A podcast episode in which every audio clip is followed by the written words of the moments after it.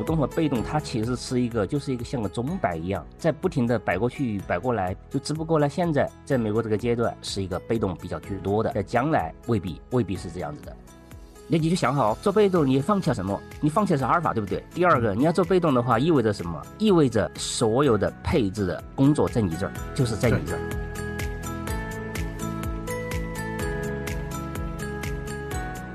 你现在，你比如天天跟跟跟别人说指数好，指数好，我告诉你，很有可能从明年翻过头来看，主动基金就大幅跑赢指数了。我看你那会儿怎么去讲，你那会儿又跑去，你你那你你又，对不对？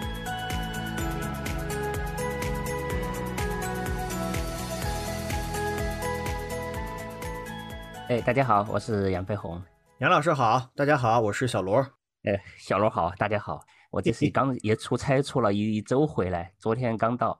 身体还有恙，身体有恙，头有点痛。我我看你现在就长得白白胖胖的，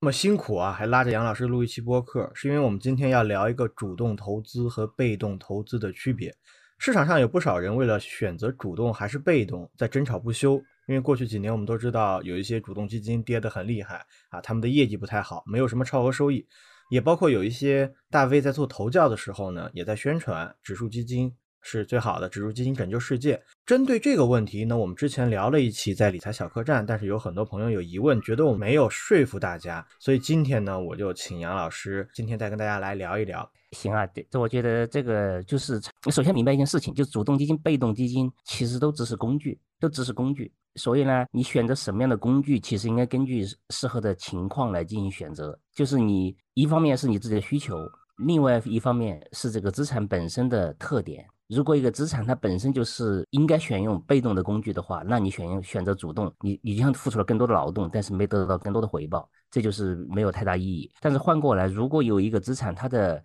呃超额收益，就是你选择主动和带来超额收益，一个是比较容易的获得，第二个获得的超额收益的量这个量级还不错，那这种情况之下，其实你应该选择主动，而不是应该是选择被动。你你选择被动之后，你就眼睁睁的丢掉了这种。还可以比较容易获得的一个超额收益，我觉得这是一个这是一个损失。所以呢，整个我觉得大家的讨论很多时候都是二极管儿，我觉得都是二极管儿，就是黑白，不是黑就是白。投资这个里头没有黑和白，也不是个二极管儿。在不同的资产，你比如说你可能是在美股，在八九十年代或者是老八零年代吧，因为老八零年代最简单的，阿尔法多得很，那会儿就应该选主动。但是呢，从零九年金融危机之后。其实它的主动就很难战胜被动了，这个大家也看到了，真正美国的被动的发展，其实是在一大概应该是在一四一五年以后，它被动才大大大规模的一些发展，就是你市场的条件、市场的情况已经发生了一些变化，所以呢，你的选择的那种投资的工具也应该发生一些变化，而不是仅仅说，哎呀，美股是有效的，所以它历史应该也是选择一个被动的工具，或者你换着换过来讲，哎呀，美股现在是大家都选择那个呃被动的工具啊，因为获得阿尔法很难了，所以未来也会选择呃被动。呃，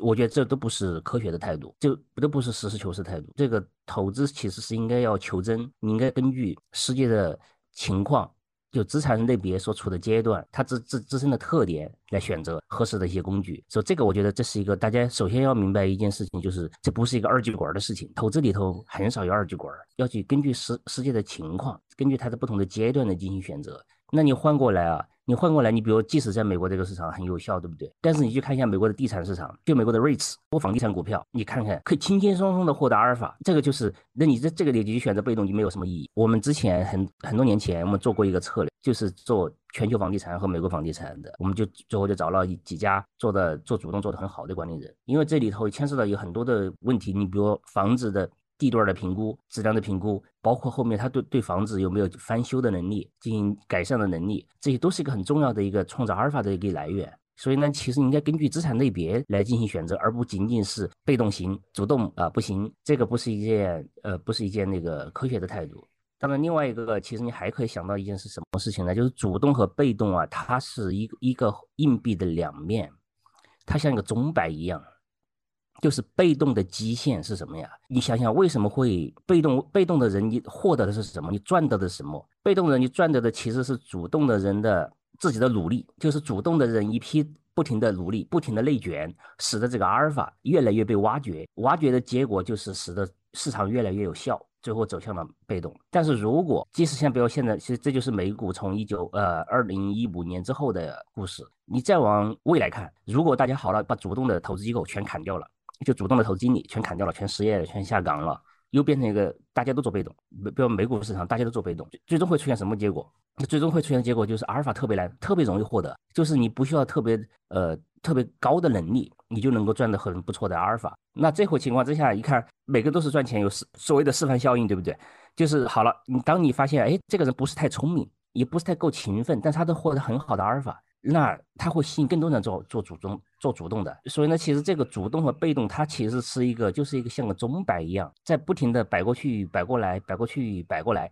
就只不过呢，现在在美国这个阶段是一个被动比较居多的，在将来未必未必是这样子的，这个我们就这个需要观察，而且也需要分析。所以呢，其实这个我想就是在最开始节目最开始的时候就跟大家讲一讲，这个不要去有这种二极管的思维，它投资里头有二极管的思维是。很不好的，应该实事求是，去根据它不同的阶段。嗯，在 A 股国国内也是一样啊。这两年大家那么反主动的原因，不就是去想想反主动的原因，不是首先是你的问题吗？你仔细去想想，我 我举个简单的例子，这两年你比如说，我们就拿就拿二二年二二年来看，或者拿二一年来看，二一二二二三吧，就这这三年。这三年，你如果拿沪深三百如果作为你的基准的话，二一年的平均的阿尔法是十三个点，不是没有不是没有超额的。二二年零点六个零点六的超额是是有超额的，就是是其实是打平了的，没亏的。今年是略输，今年输了五个点，今年是跑输了五个点。但是为什么大家感觉这么差，都觉得是主动不太行？那是因为你不太行，就是你一个是在最高点去买了这些基金，你追了你最高了，对不对？你是追高了，当时表现好的基金说这里这这这些基金反手这两年就不好，这是首先是你自己判断判断的失误。第二个，你光看到你自己的基金在跌，你没看到市场也在跌啊。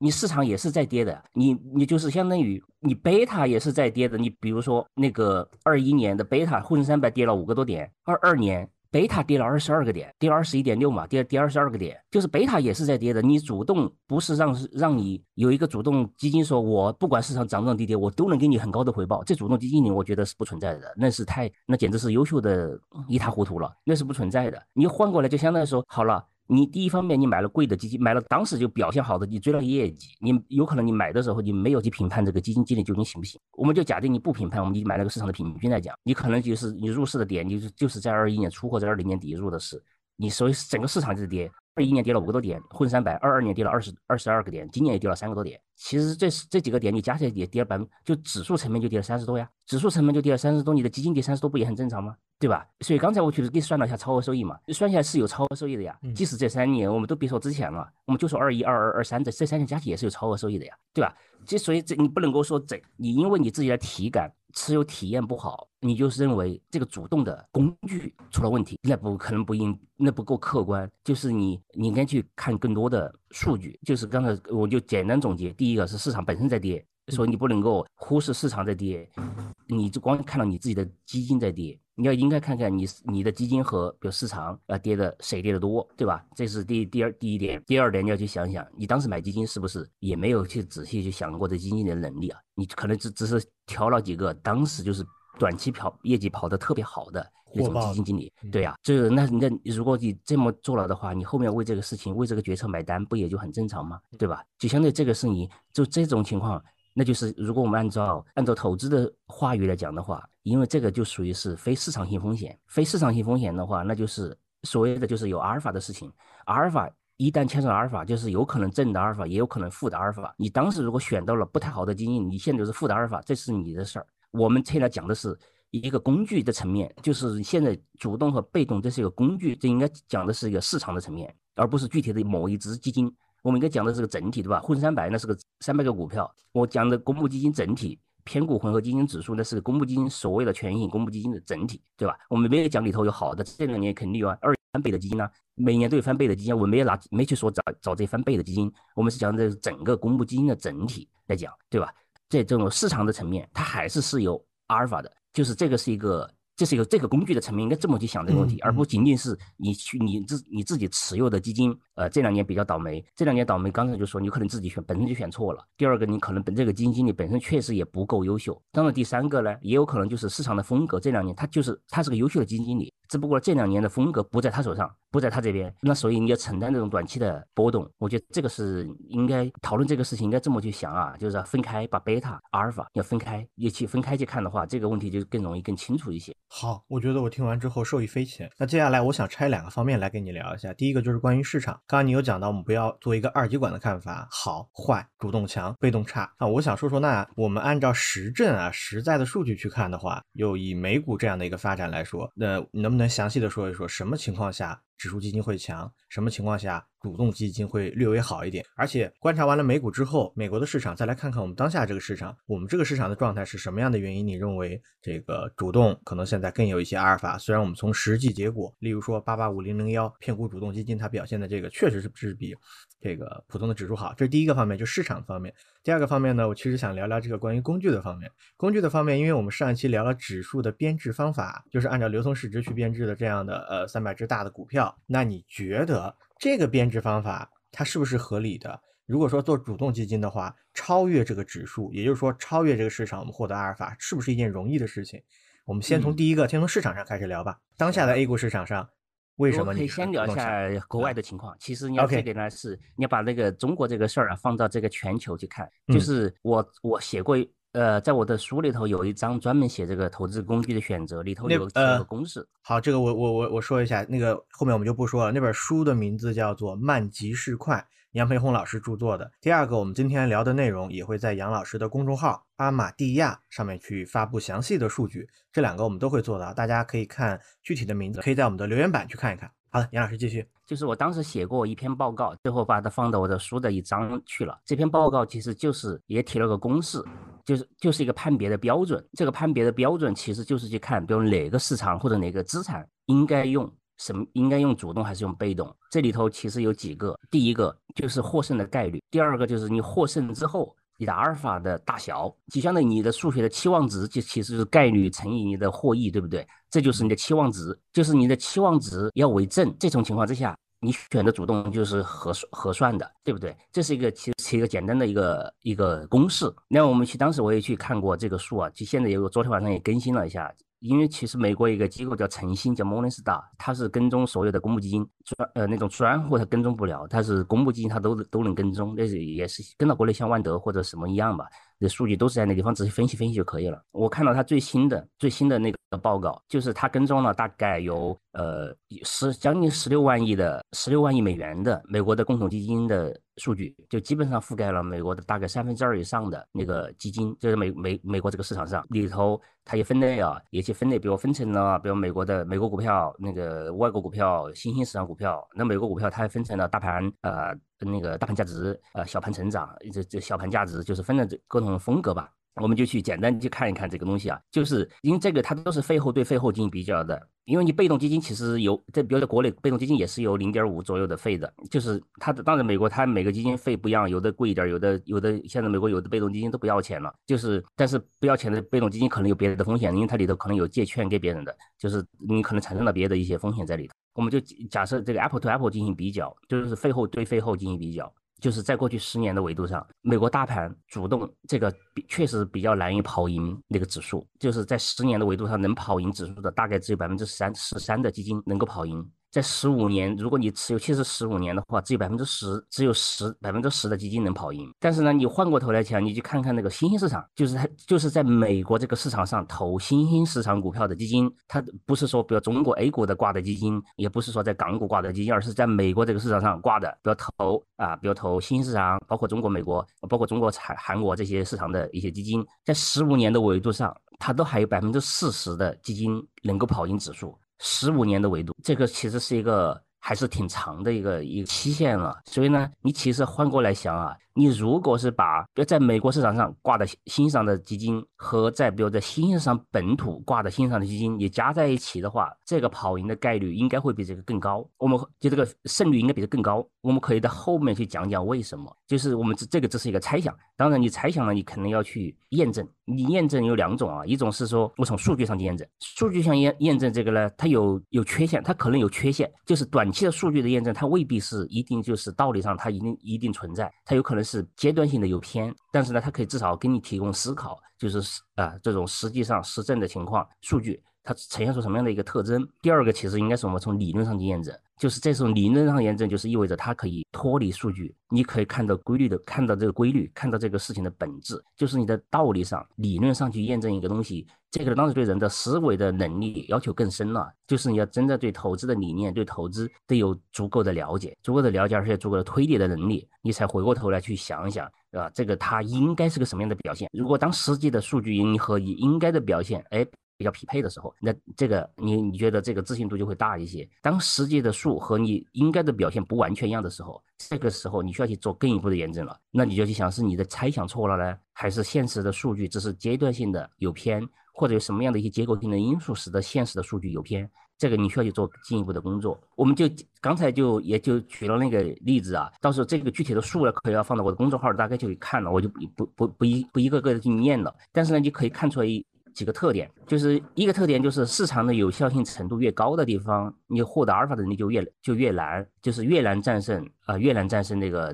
指数。你就拿美国来讲吧，美国的大盘在十五年这个维度上，只有百分之九点多的基金能够战胜那个能够战胜那个呃指数。但是呢，美国的小盘那就在就有百分之二三十了，它的提升就上去了。就美国的小盘股，因为小盘股可能大家覆盖的呃范围有限，就是很多大大的基金公司或者大的投资者，他没有办法去投投这些小盘股，因为不合算。他，我上次上次上期我们已经举过例子了嘛。这个金融机构的研究员其实薪资也是很高的，人也是很贵的。他你如果去研究个股票，研究了之后，对对公司来讲，有些没法买，轻轻一买就上量了，就超量了的话。那对公司来讲，它只有放弃。所以，它其实这个就是越是大盘股，越获得阿尔法的能力就越难。那个越是小盘股，你反而有可能会获得超额收益。当然了，那个带来就肯定每每个硬币都是两面的。你小盘股阿尔法有获得容易，那就意味着如果有一波人获得阿尔法很容易，那就意味着另外一波人贡献了这阿尔法。所以你要去想想，你是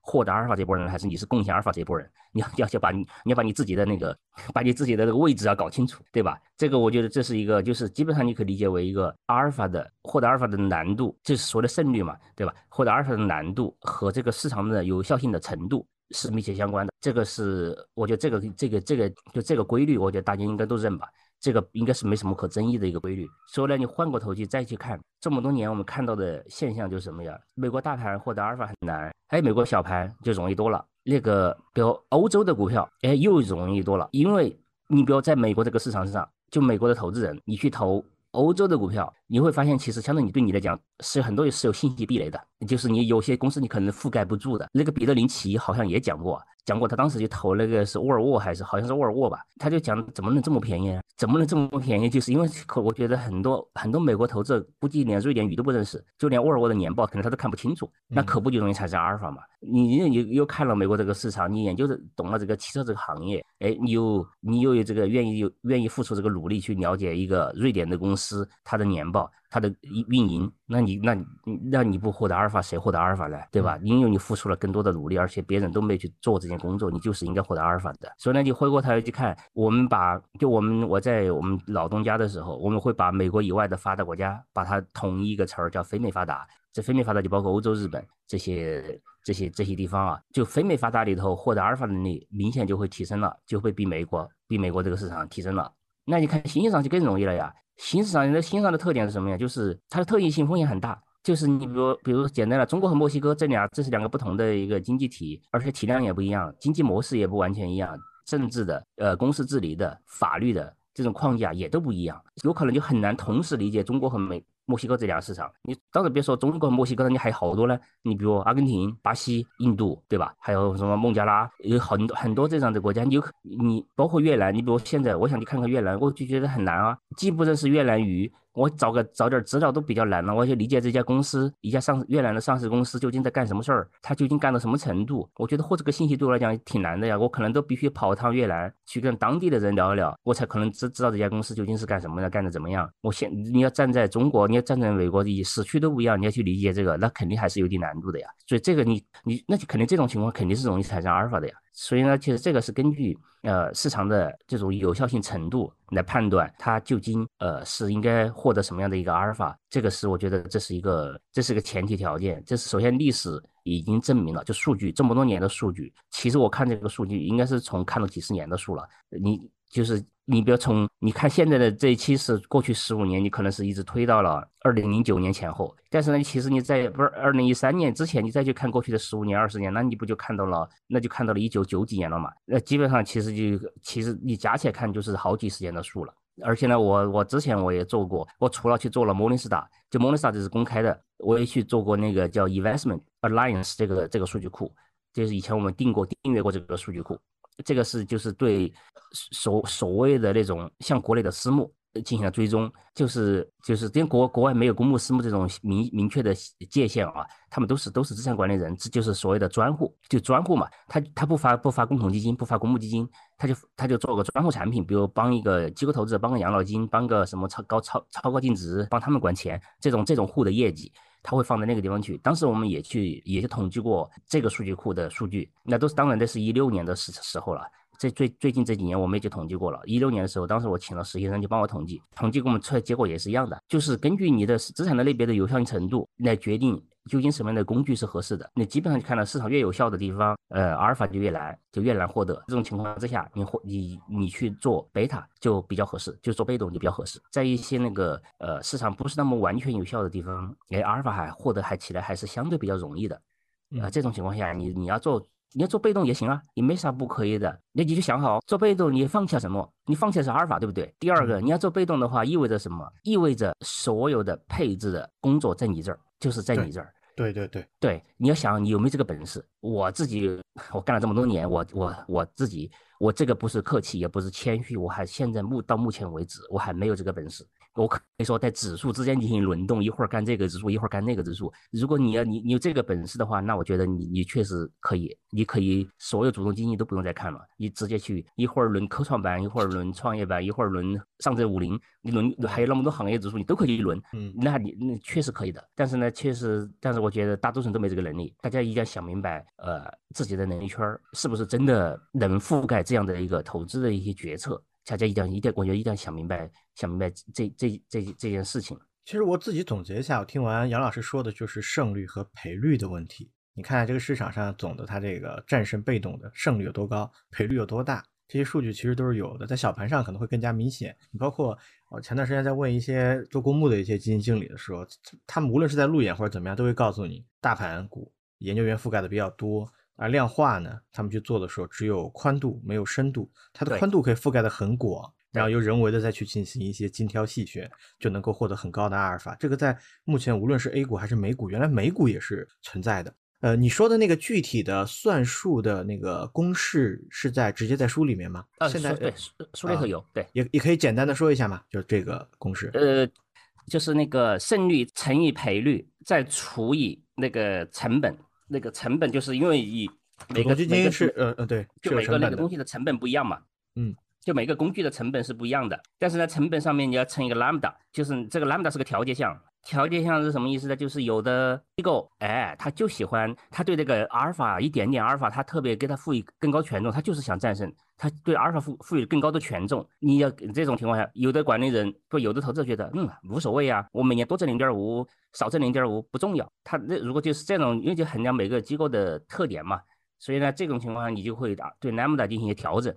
这个你可以根据自己的情况进行调整，但是呢，大致的意思其实就是，其实就是一个潜在的回报，那就是。呃，就是它的胜率乘以赔率，还有潜在的成本，那就是那就是那个成本项嘛，就是收益和成本进行比较。其实说白了就是这样的东西。李老师把那个那那一页刚好拍一张照片给我吧，到时候我们放到那个 show notes 里面。这个跟你聊完之后，我觉得我确实是白看了，我估计是混沌的状态下看的。我怎么一点也不记得你的书里面还有这个东西啊？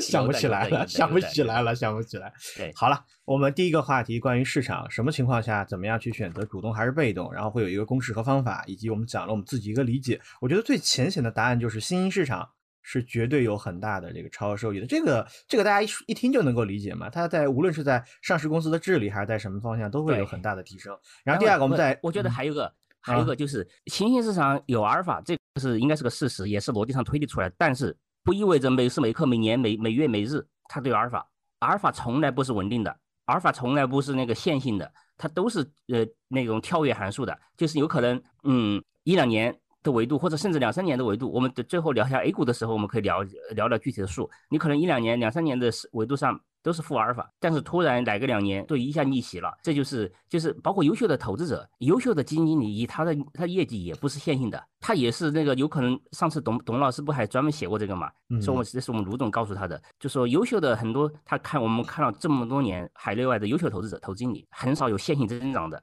它就它的业绩净值曲线很少有线性增长的，都是可能在横着横着横着横着横着突然一下就上去了。因为其实说白了就是什么呀？你横着横着的时候，其实就是相当于你没什么阿尔法，有可能你没什么阿尔法，但是呢，有可能你是对的，只不过市场没反应而已。但是市场一旦醒醒悟过来了，给你反应的时候，你迅速你的阿尔法就对迅速短期就兑现了。所以我们看到这么多优秀的基金都是什么呀？就是董老师不还专门专门写了个写了个留了个言吗？就是那个优秀的长期能够战胜指数的投资经理，他们的共同的特征是什么呀？就是他们的业绩可能长期不动。就长期不表现，但是不为所动，最终兑现了。是穿越牛熊的意思呢？它不一定是像二级债一样是斜着穿越。它有可能是一直蛰伏，甚至是向下波动，但是在某一年，价值不是不会来临，一定会兑现，价值一定会兑现。对，我我发现就是我研究了一个数据，和你这个可以相互印证上。我再去看一些管理时间比较长的，包括公募上的一些人，包括朱少醒，长期来看，他们的年化收益率可能是一个固定的恒值。我不知道这个对不对啊？十到十几，就是你把几个干得很长的人在一块放在一块比较，他们的曲线可能是波动的，但是最后大家的终点是一致的。差距不会很大。对这个问题，这么可以这么来看啊，就是终点差异不大的原因是，其实就意味着贝塔加阿尔法，阿尔法这部分其实是很难，就是你很难，就是说我对我牛一点，我能够比你牛的简直是牛的天上地下去了，我我能轻轻松挣三十个点的阿尔法，你只能挣五个。我们都是在假设在优秀这批基金里头讲啊，那可能就是一个边际上的，就是哎，我我勤奋一点，我那个认知深一个深一点，我可能多挣百分之一，那你可能是稍不那么勤奋点，你可能少挣百分之一，这是阿尔法，贝塔都是一一样的，只要你这个市场上混，你没有被出局，你的阿尔贝塔都是一样的，就是基本都是差不多吧，除非当然你如果特别特别偏啊，你就是个比如你就只做小盘。或者你只做某一个风格，那就是另外故事了。我们我们都假定是全市场基金经理，就是你所有的就是这个均衡型的，你什么都做的这种经理的话，那你最后的最终结果可能就是差不太多的呀。就但是呢，就是它的频率，就是那个就是它的那个就是节奏，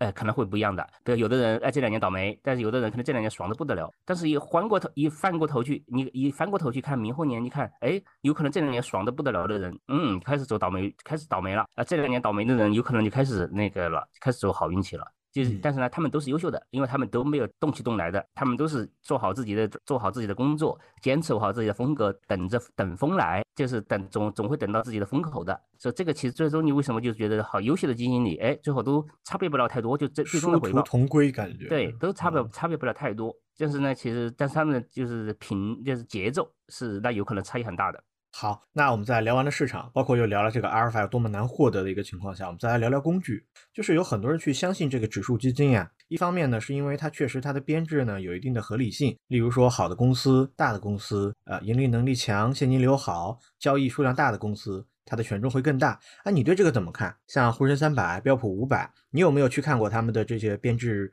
方法，如果说我们去选择主动基金，呃，理论上是怎么超越这种以这种权重来编制的这种指数的收益的？这个呢，我觉得有几个你可以可以去看一看。第一个呢，就是它的所谓的代表性，它基金代表性有多大？你比如说那个标普五百，我我记得不错的话，标普五百的应该是占了就五百个股票。现在美国应该有将近四千股票吧，三千多，呃，三千七八左右吧，我要记得不错的话，那个五百个股票的市值占了大概应该是百分之八十三还是八十几吧，就是这五百个股票就已经足够有足够代表性了。这是这是这是在美国这个市场上，但是在国内这个市场肯定不是啊。你比如沪深三百，沪深三百现在的市值大概也就四十八万亿吧，四十九万亿，它流通市值大概十七万亿。万德全 A 就整个 A 股的市场是九十一万亿，流通市值也有三十六点五亿，呃六三十六点五万亿，这整个市值的占比是大概是五十三，流流通市值那部分。只占百分之四十六，就是沪深三百，就直接拿万德全 A 来讲，它都是代表性肯定都不够嘛，对吧？这才百分之五十左右，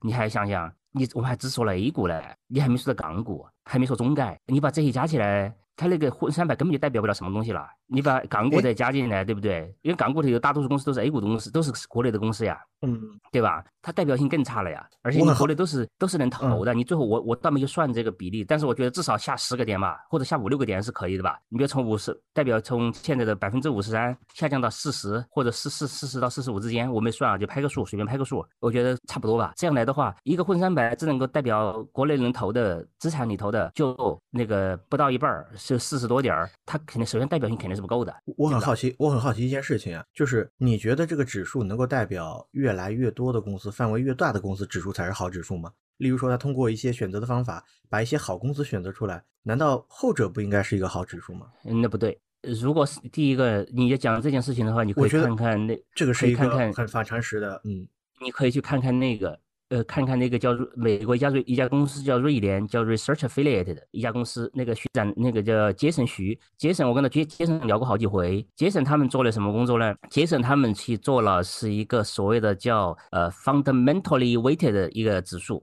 那个 fundamentally weighted 的指数，就是因为市值吧，一般的指数都是市值加权，当然一部分是价格加权了。你比如像道琼斯就是价格加权，一般都是市值加权的。全世界市值加权指数是多的，最多的，因为市值加权指数其实有减，可以减轻很多的减轻很多的工作，尤其是追踪指数来讲，减轻很多工作都不用调整。但是呢，比如杰森他们做了什么工作？杰森他是去，比如啊 fundamentally weighted，fundamental 什么的，就比如根据他的比如盈利。比如 ROE，就看它的呃营收，根据这些具体的一个个的财务的一些指标来进行加权。他们讲的是什么呀？就是他们的逻辑就是大公司未必是好公司，就是你的市值大，但是呢未必好。所以呢，他们当时就去做了个这个所谓的这种基本面加权的一个指数出来。但是呢，国内应该嘉实基金吧，应该是用过他们那个指数。因为我跟他杰森我们聊过好几回啊，包括杰杰森下面的，嗯，也还有个台湾人，我们也聊过好几回这个事儿。就应该嘉实应该用，应该是嘉实还是另外一家基金公司吧，也用了，用了在 A 股这个情况就用了。当然呢，从长期看呢，效果也，嗯，就是你回溯的时候肯定是有阿尔法的，因为如果你你在编制这个指数之前，你回溯的时候没有阿尔法的话，那你可能你就跟这个指数根本就没法推向市场，对不对？你你必须在回溯的时候有足够的阿尔法，你才能把这个指数推向市场，才能够让更多的用户来用你这个指数。就是第一个呢，反正就是国内的基本面加权的指数应该是效果一般的。那个指数我这两年我没看了，我是在前两年我看过，就我写我那本书的时候我也去翻也去看过，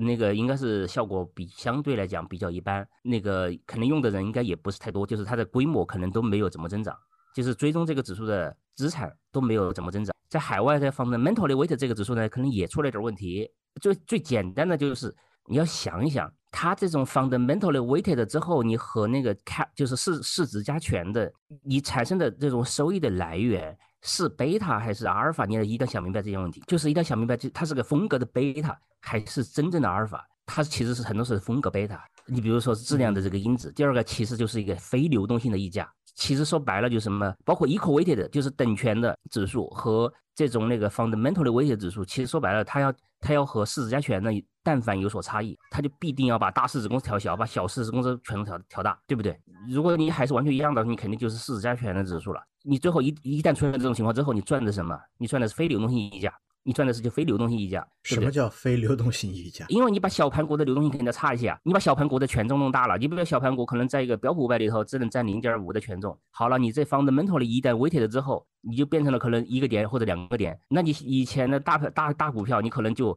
呃，你比如说，我们不说苹果这种公司，比如三 M 或者是那个什么各种石油，包括美银、美就美国银行或者 JP Morgan，他们可能他们的权重就下来了。就是他们权重下，其实实际上说，你追踪一个按照市值加权的指数来讲，你是不不需要做任何调整的，你你就你就你就一直跟着指数就可以了。但是，一一旦做了这种 fundamental 的 weighted 指数之后，要进行时时刻进行调整的。而且呢，刚才说你已经发生了变化，你把小盘股的权重加大了，大盘股的权重弄小了，你最后。那最后就就你其实赚的是非流动性的溢价。但是其实另外一个指数在股票里头，大家还看不太明白这件事情，就是还不太显眼啊。在债券，债券指数是更容易看的一一个东西了。股票指数，你大盘子越大，哎，权重越大，越是大公司，对不对？有越是大公司嘛，不一定是特别好的公司，但是也还是比小盘，可能比小公司可能稍微安全点啊。正正常情况下，要比小公司稍微安全一点，对不对？这个我觉得大家应该容易接受的，就抗风险能力要强一点，这是应该容易接受的。但是呢，是那个债券指数也按照这种市值加权会出现什么结果？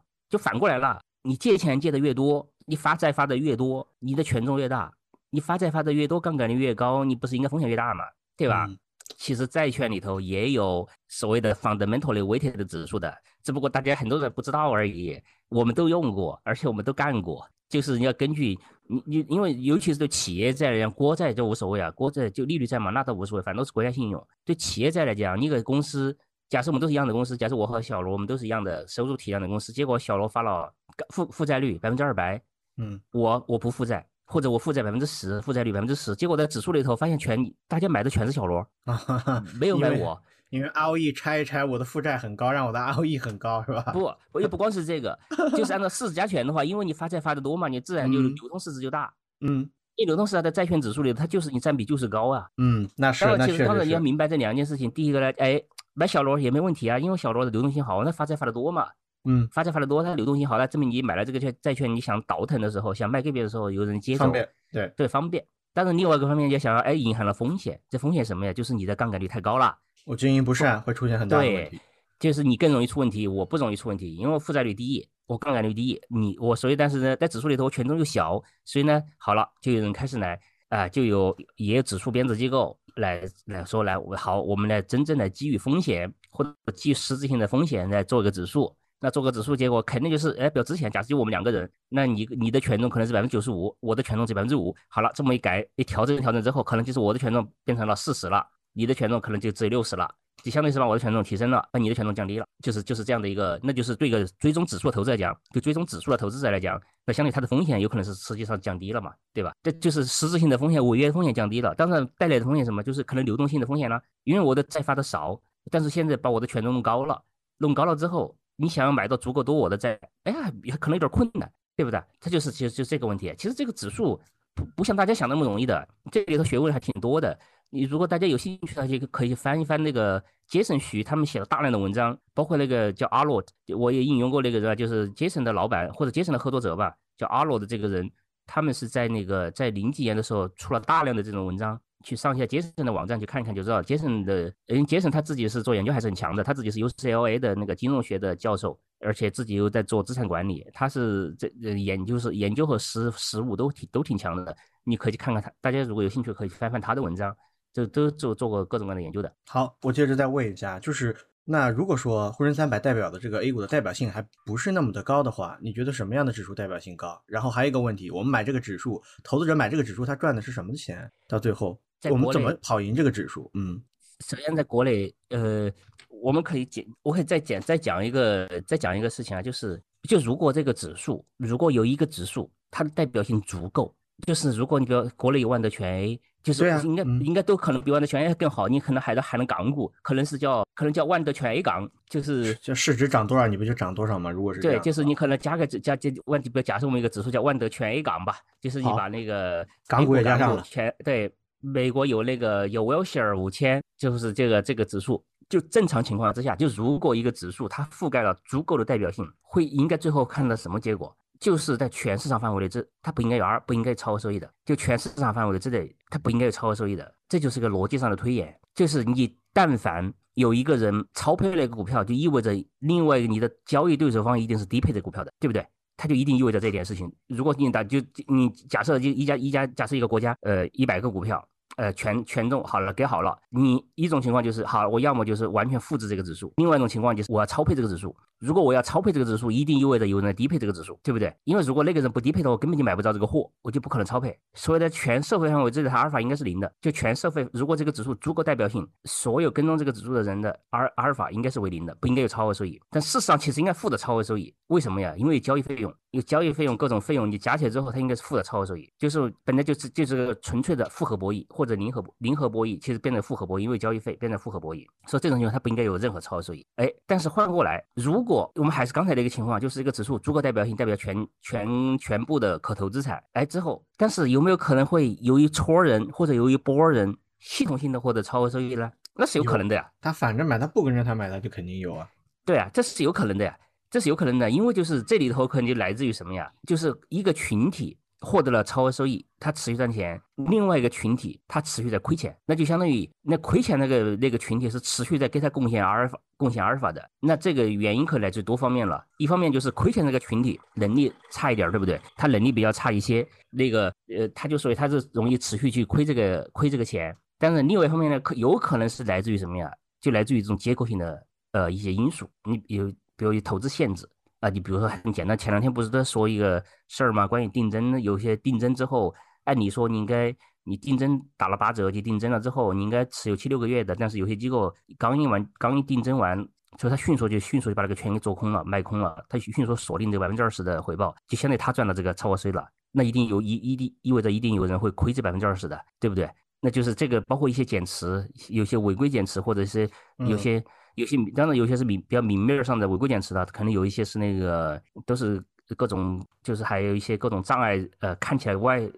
呃各种外衣或者是各种一些操作通道的方式看都看出来不他们不那么明显的一些减持了，就是这这意味着其实有一个群体他一直能获得超额收益，那如果这个群体能持续获超额收超额收益的话，那意味着另外一个群体那就肯就是你的对手方肯定是在持续的亏这个钱嘛，对吧？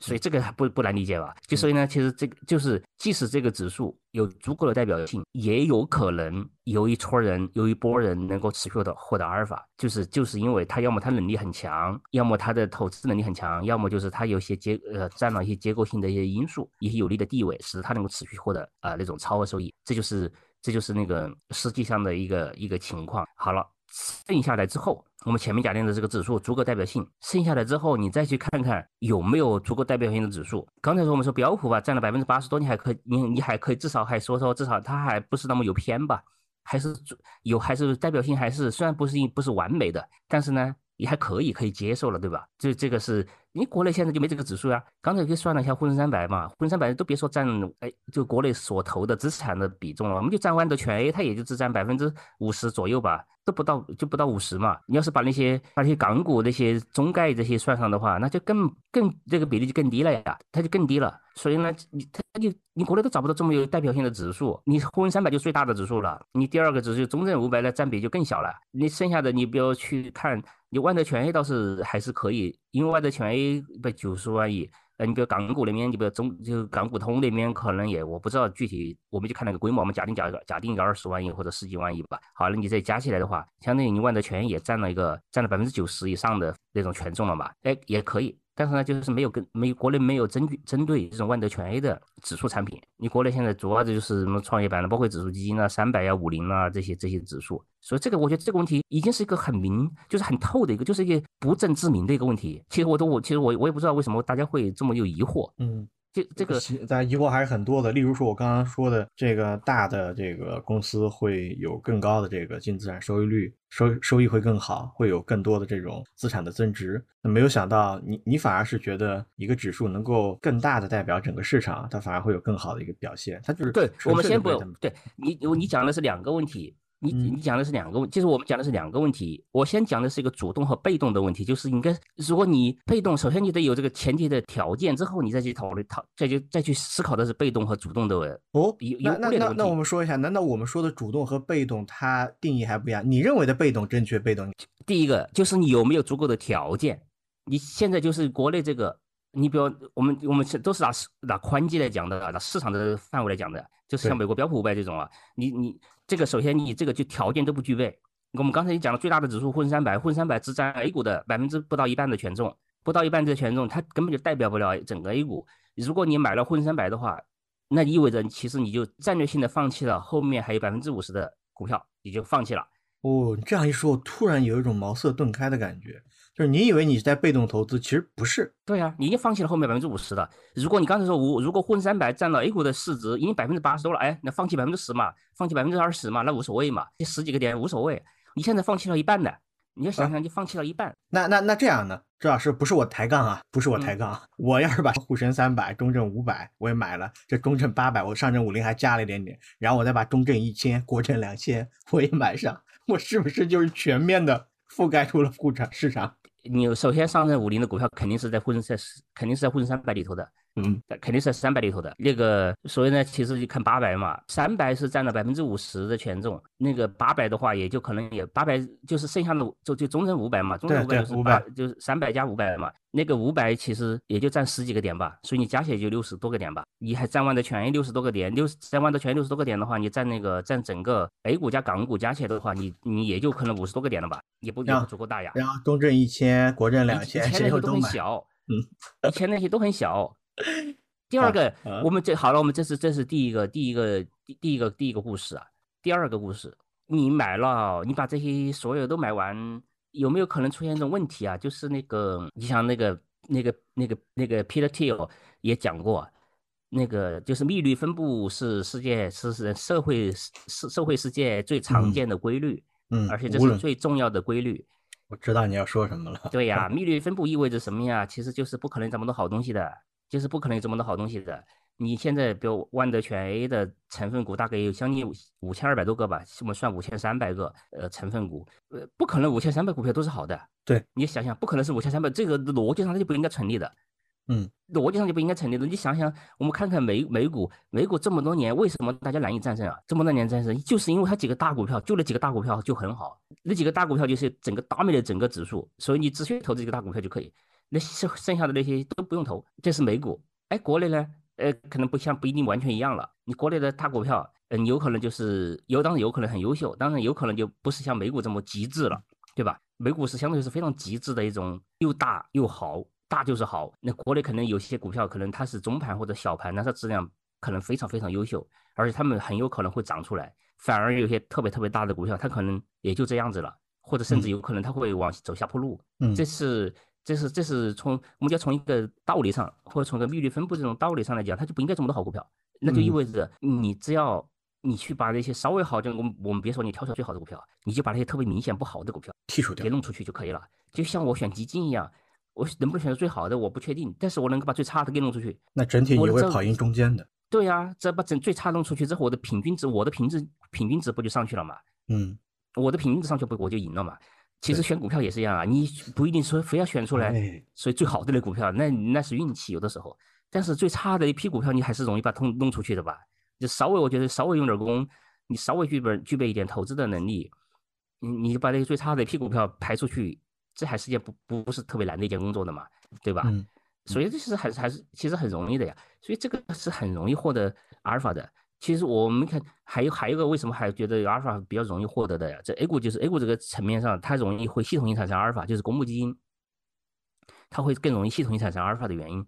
就是因为它的对手盘，它的对手盘里头可能很多是就是完全不做任何筛选的。散户投资者，他们可能就是听信各种消息的投资者。这种这种情况之下，那好了，公募基金那边，我们都别说他投资能力多强，变成这正儿八经做点工作，具备基本的判别标准、审美能力，哎，他就可以赚你这部分钱了呀。是是是，这么一说，我确实很有感触啊。而且还有一点，你知不知道？就是我觉得这个是可能，就是从投教或者是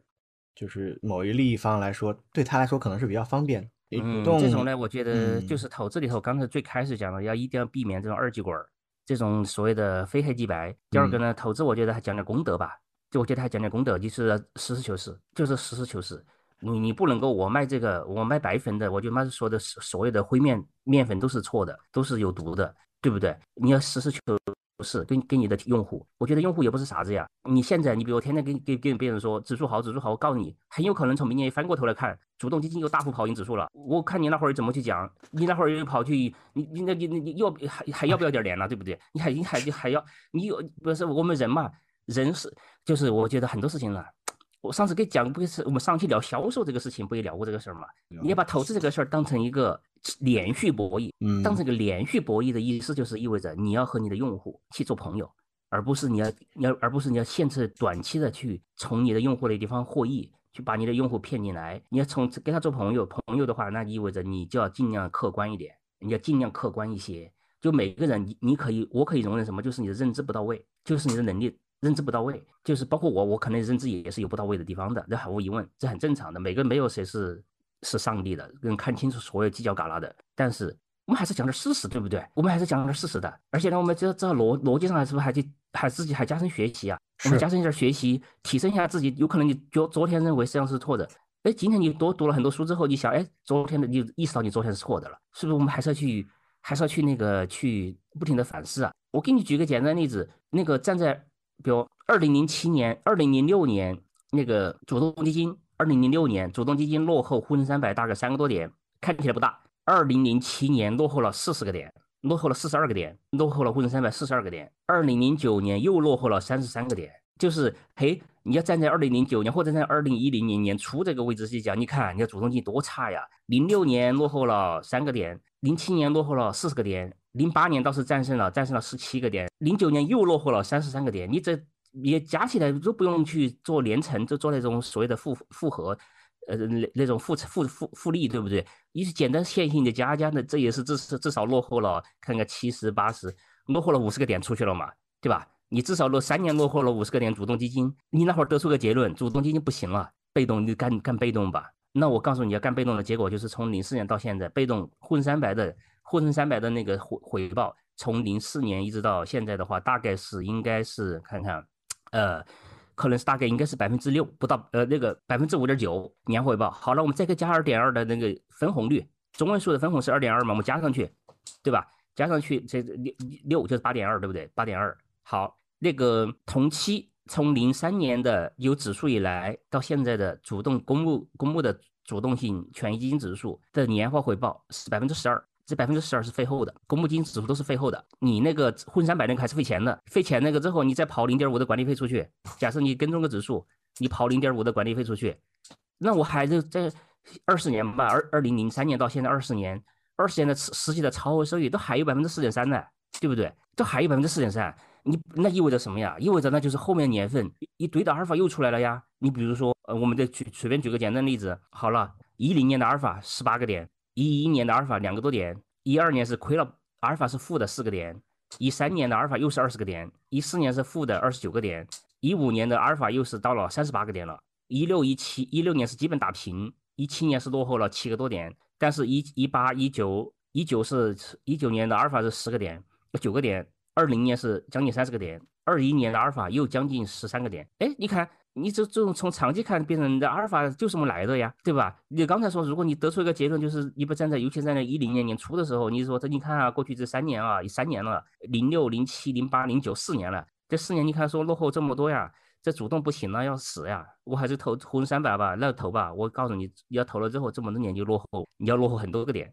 嗯啊，确实啊，今天聊的不一般。我们在应大家的要求之下，说了这一期为什呃主动和被动的一些选择。你想想，你选择指数基金放弃了什么？另外一期呢，其实就涉及到了我们其实在于主动基金的挑选上，就是 FOF 基金经理怎么选基金。因为今天我们聊的时间比较长了，这期我们就在下期来聊。如果说您听到了这个地方呢，欢迎您对今天我们节目的内容写写您的体感，听感如何？我们特别需要您的建议。如果说留言比较踊跃踊跃的话，我们下一期会继续的好好来讲一讲 FOF 基金经理怎么选基金。对，可以把把这些就是我觉得，嗯，因为这个对我来讲啊，其实对我来讲，主动被动对我来讲都是一样的，对我来讲都是工具。因为我既不是主动基金经理，我也不是被卖被动的卖指数的基金经理，我是个做解决方案的一个人。那就是做做做解决方案的人讲，那其实这些都是我的工具，我只是说啊，去选择什么样的工具是最合适的而已。而且刚才刚才我们讲了宽基，你像行业指数也是一样啊。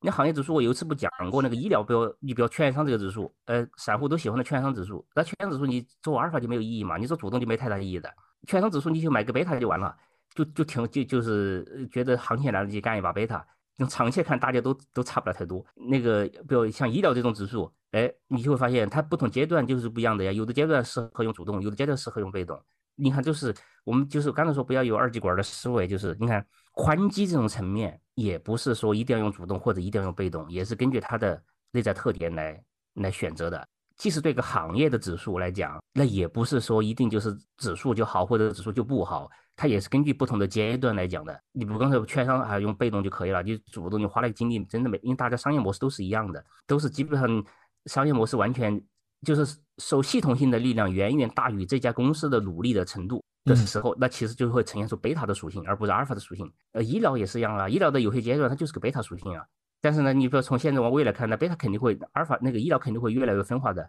好的公司就跑出来了，差的公司就死掉了，就是就越来越分化了，就是不一样的。你根据不同的阶段、不同的资产的类别去去选择合适的工具，而不是应该用一个就是所谓的二极管的思维，主动比被动好，或者主动比被动差。呃，我觉得不应该这种想法。做投资既不要主观，哦，既不要客，既不要乐观，也不要悲观，应该客观。就尽量客观去反映这个事实。好，那周老师到了节目节目的尾声，你还有什么想？呃，刚才其实我已经说了，就是尽量客观的去看待这个事实。第二个呢，就是对别人讲的话啊，还是多用点儿去做点那个反思，就做点就是就是做点思考，对，做点逆向思考，就讲讲，就是就是有些东西，刚才最开始的时候我们也讲过，这个施政的数据和。理念就理论上的应该呈现的模式，它有的时候在短期有可能是不一样的。嗯，你有不一样的时候，你要去想想，哎，是是是这个，你首先是个理论错了，还是是说这个数据短期是不对的，或者短期不够全面、不够客观的？这个你也需要去想想。你想你想想，最后你再去选择合适的工具。好，其实，在我们那个社群里面，周老师也有分享他对于主动基金经理的一些选择的和方法。你可以通过他的视角来了解一下一个从业这么多年、这么多思考的人，他是怎么去看待一个主动基金经理的？他用了哪些角度？用了哪些方法？咱们可以照猫画虎的试一试啊！虽然说你你写的那个很长，我有的没有看完，但我觉得有的朋友可能会进去看完啊！啊，欢迎大家，欢迎大家！那今天要不我们就到这个地方。好，大家如果说在节目中对于我们下期要讲的 FOF 基金经理如何选基金有好的建议或者是问题，可以在我们的留言板留言，我们看到了之后呢，也会给您安排上。好。就到这里，再见。好，再见。